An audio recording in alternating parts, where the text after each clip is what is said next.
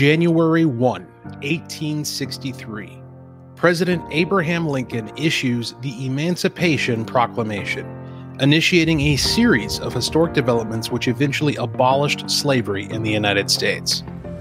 July 2, 1964, President Lyndon B. Johnson signs the Civil Rights Act into law, ending the era of Jim Crow, breaking down racial barriers which culminate in the near fulfillment of Martin Luther King Jr.'s dream.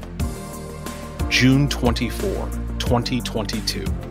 The United States Supreme Court overturns Roe v. Wade, enabling the several states to pursue the abolition of abortion in America. Countless millions of our most innocent and helpless young will now be spared barbaric deaths and callous disregard. It stands as the greatest achievement in human liberty to date, but the work is far from over. My name's Walter Hudson, and I'm running for state representative in northeastern Wright County, representing Rockford Township, Hanover, St. Michael, Albertville, and much of Otsego.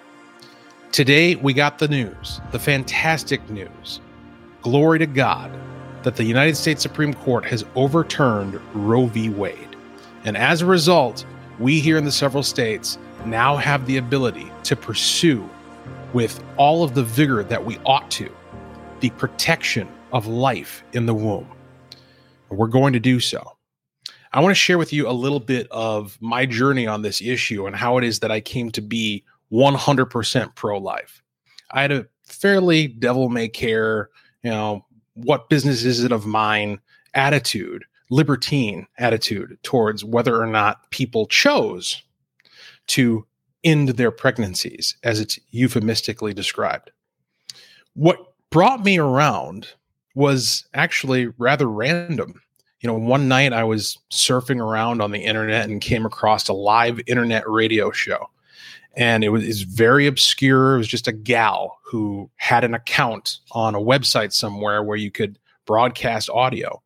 And the focus of her show was just entirely talking about abortion. That was all she talked about week in, week out, day after day, which I thought was interesting. And so I gave it a listen. And she had a guy call into her show. And the two of them got into a discussion. It wasn't an argument, there wasn't shouting, there wasn't yelling.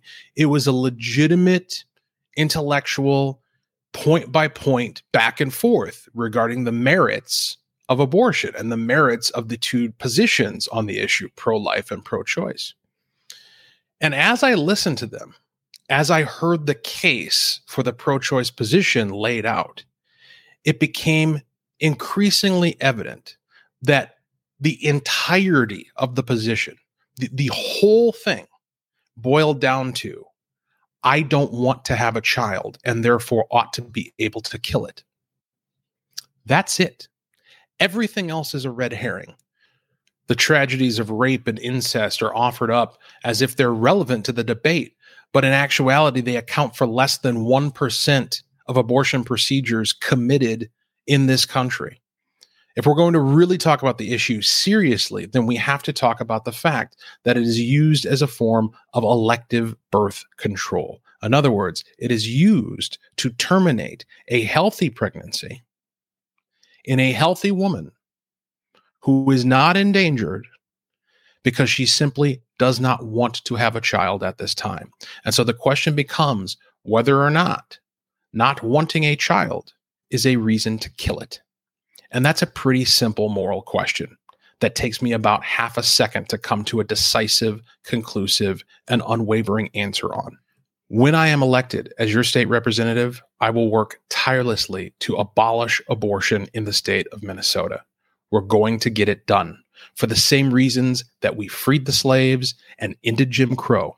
Because human dignity, human worth, human life simply must be protected. That is the singular reason for which government exists. And I'm going to ensure that we fulfill that moral purpose. HudsonforMN.com. Check it out.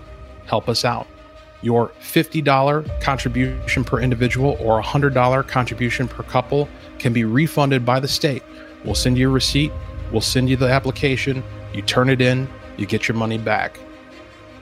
Help us protect babies in Minnesota. Thank you.